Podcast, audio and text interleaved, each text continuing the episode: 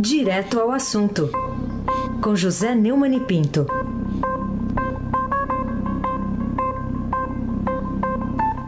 Oi, Neumani, bom dia.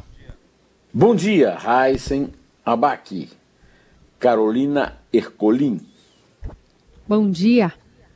Moacir Biasi, Afrânio Vanderlei, Bárbara Guerra, Clã Bonfim, Emanuel Alice e Isadora.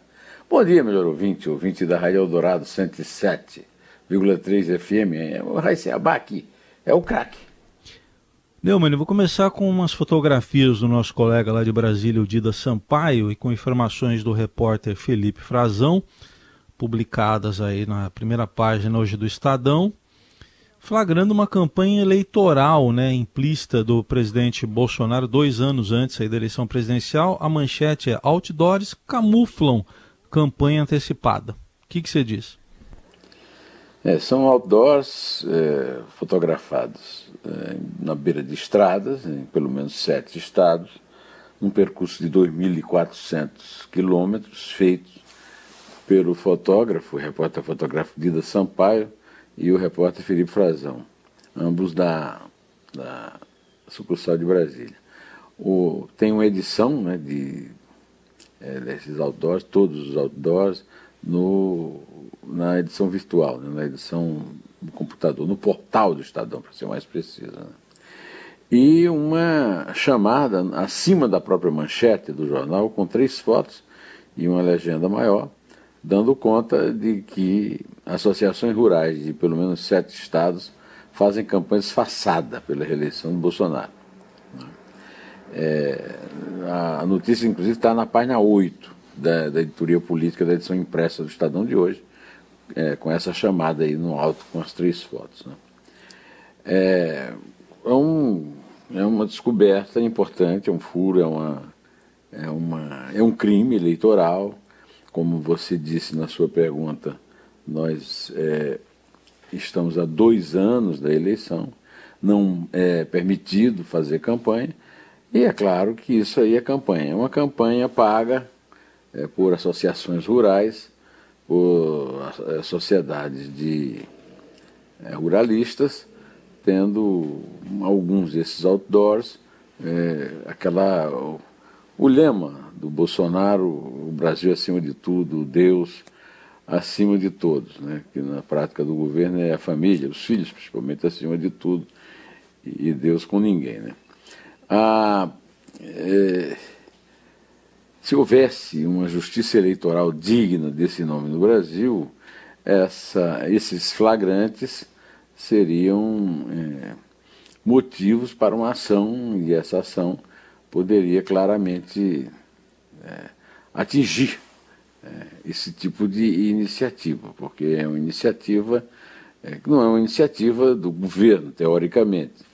O, a Secretaria de Comunicação Social da Presidência da República é, soltou uma nota é, dizendo que é, isso aí, dizendo para o jornal e procurar as entidades ruralistas que pagaram a campanha, porque isso não é da gerência do governo que mostra que o analfabetismo é reinante lá no Palácio do Planalto, onde funciona né, a Secretaria de Comunicação Social sobre a, a, a chefia de é, Fábio Van Garten e o, no, no ministério do Fábio, é, é, o, o genro do Silvio Santos. Né?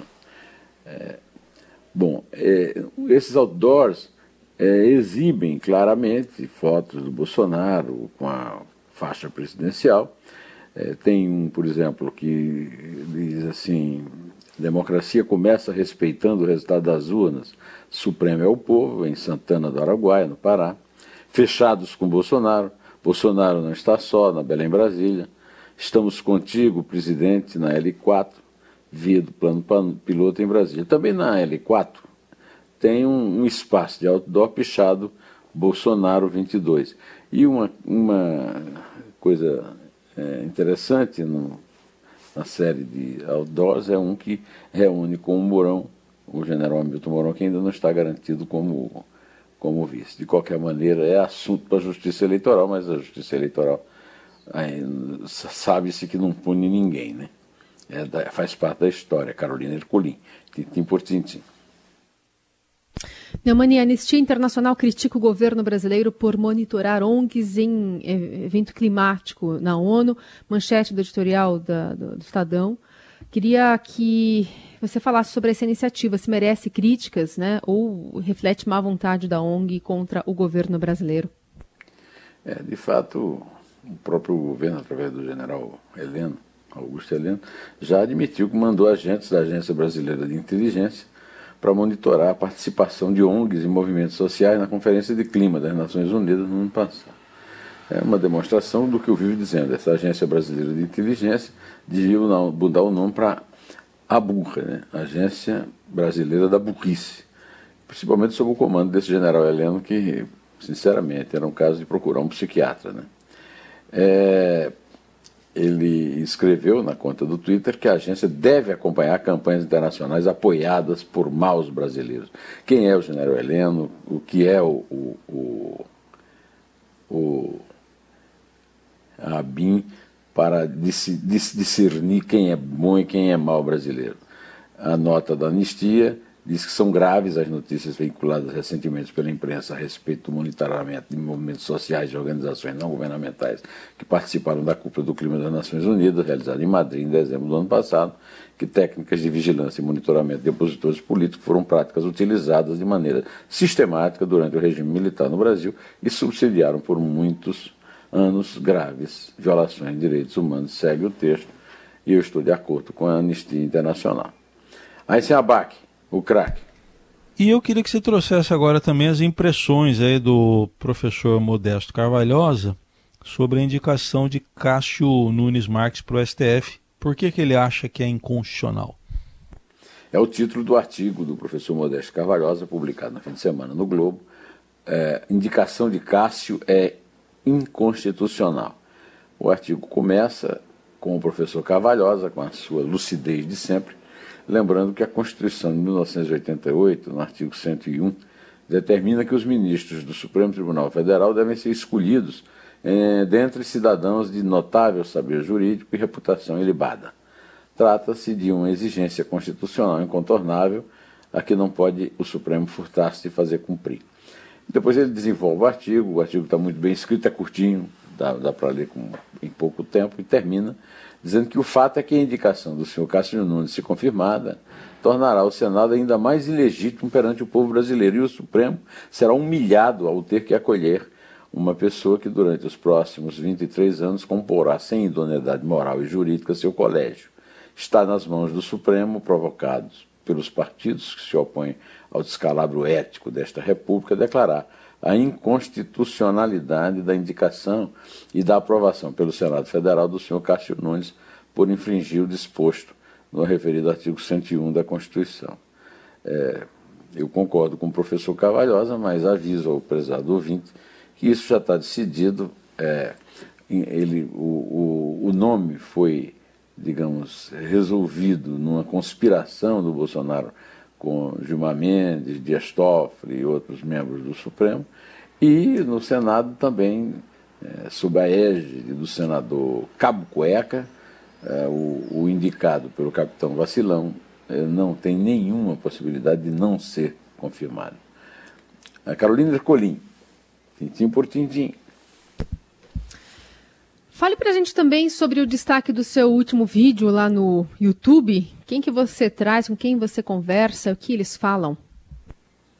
É, eu tenho uma série chamada Neumann Entrevista. Essa série é, está no seu, na sua oitava semana. Eu ponho no ar nos sábados. Nos sábados é, é dia às 17 horas. É, já entrevistei o Paulo Marinho, o Modesto Cavalhosa citado aqui, o Walter Fagniello Maierovitch, o, o Felipe Moura Brasil, a Eliana Calmon, é, o Chico Graziano e o ex-ministro da Justiça Sérgio Moro. Neste sábado, eu entrevistei é, o, de novo o Felipe Moura Brasil junto com o é, o comentarista e historiador Marco Antônio Villa. É, ele está no meu, na, no meu canal do YouTube, né, com o título Com Felipe Moura Brasil e Marco Antônio Villa. E é uma entrevista que está fazendo muito sucesso, está bombando lá no, no. e o, o, apresentador do Papo Antagonista, Felipe Moura Brasil, é, é, disse é, que é, o, o, o, Bolsonaro prometeu tesouras voadoras contra corruptos, mas não fez contra o senador Chico Rodrigues, flagrado pela PF com dinheiro na cueca. Marco Antônio Villa é, chamou o Jair Bolsonaro de Maquiavel do Rio das Pedras. É, Rio das Pedras é uma referência ao subúrbio do Rio, sob controle da milícia, e era comandada pelo capitão Adriano da Nóbrega, que depositava cheques em grandes quantias na conta do faz-tudo da família Bolsonaro, Fabrício Queiroz, hoje em prisão domiciliar, ao lado da mulher, Márcia Aguiar. Vila também garantiu que as ameaças e processos judiciais que ele sofreu eh, na, nos governos de Lula e continua sofrendo agora no Bolsonaro só o estimulam a seguir adiante com as críticas. Recomendo vocês que estão me ouvindo ouçam também no canal a entrevista que está fazendo muito sucesso. É, pode contar, por favor, Carolina. É três. É dois. É um. Em pé.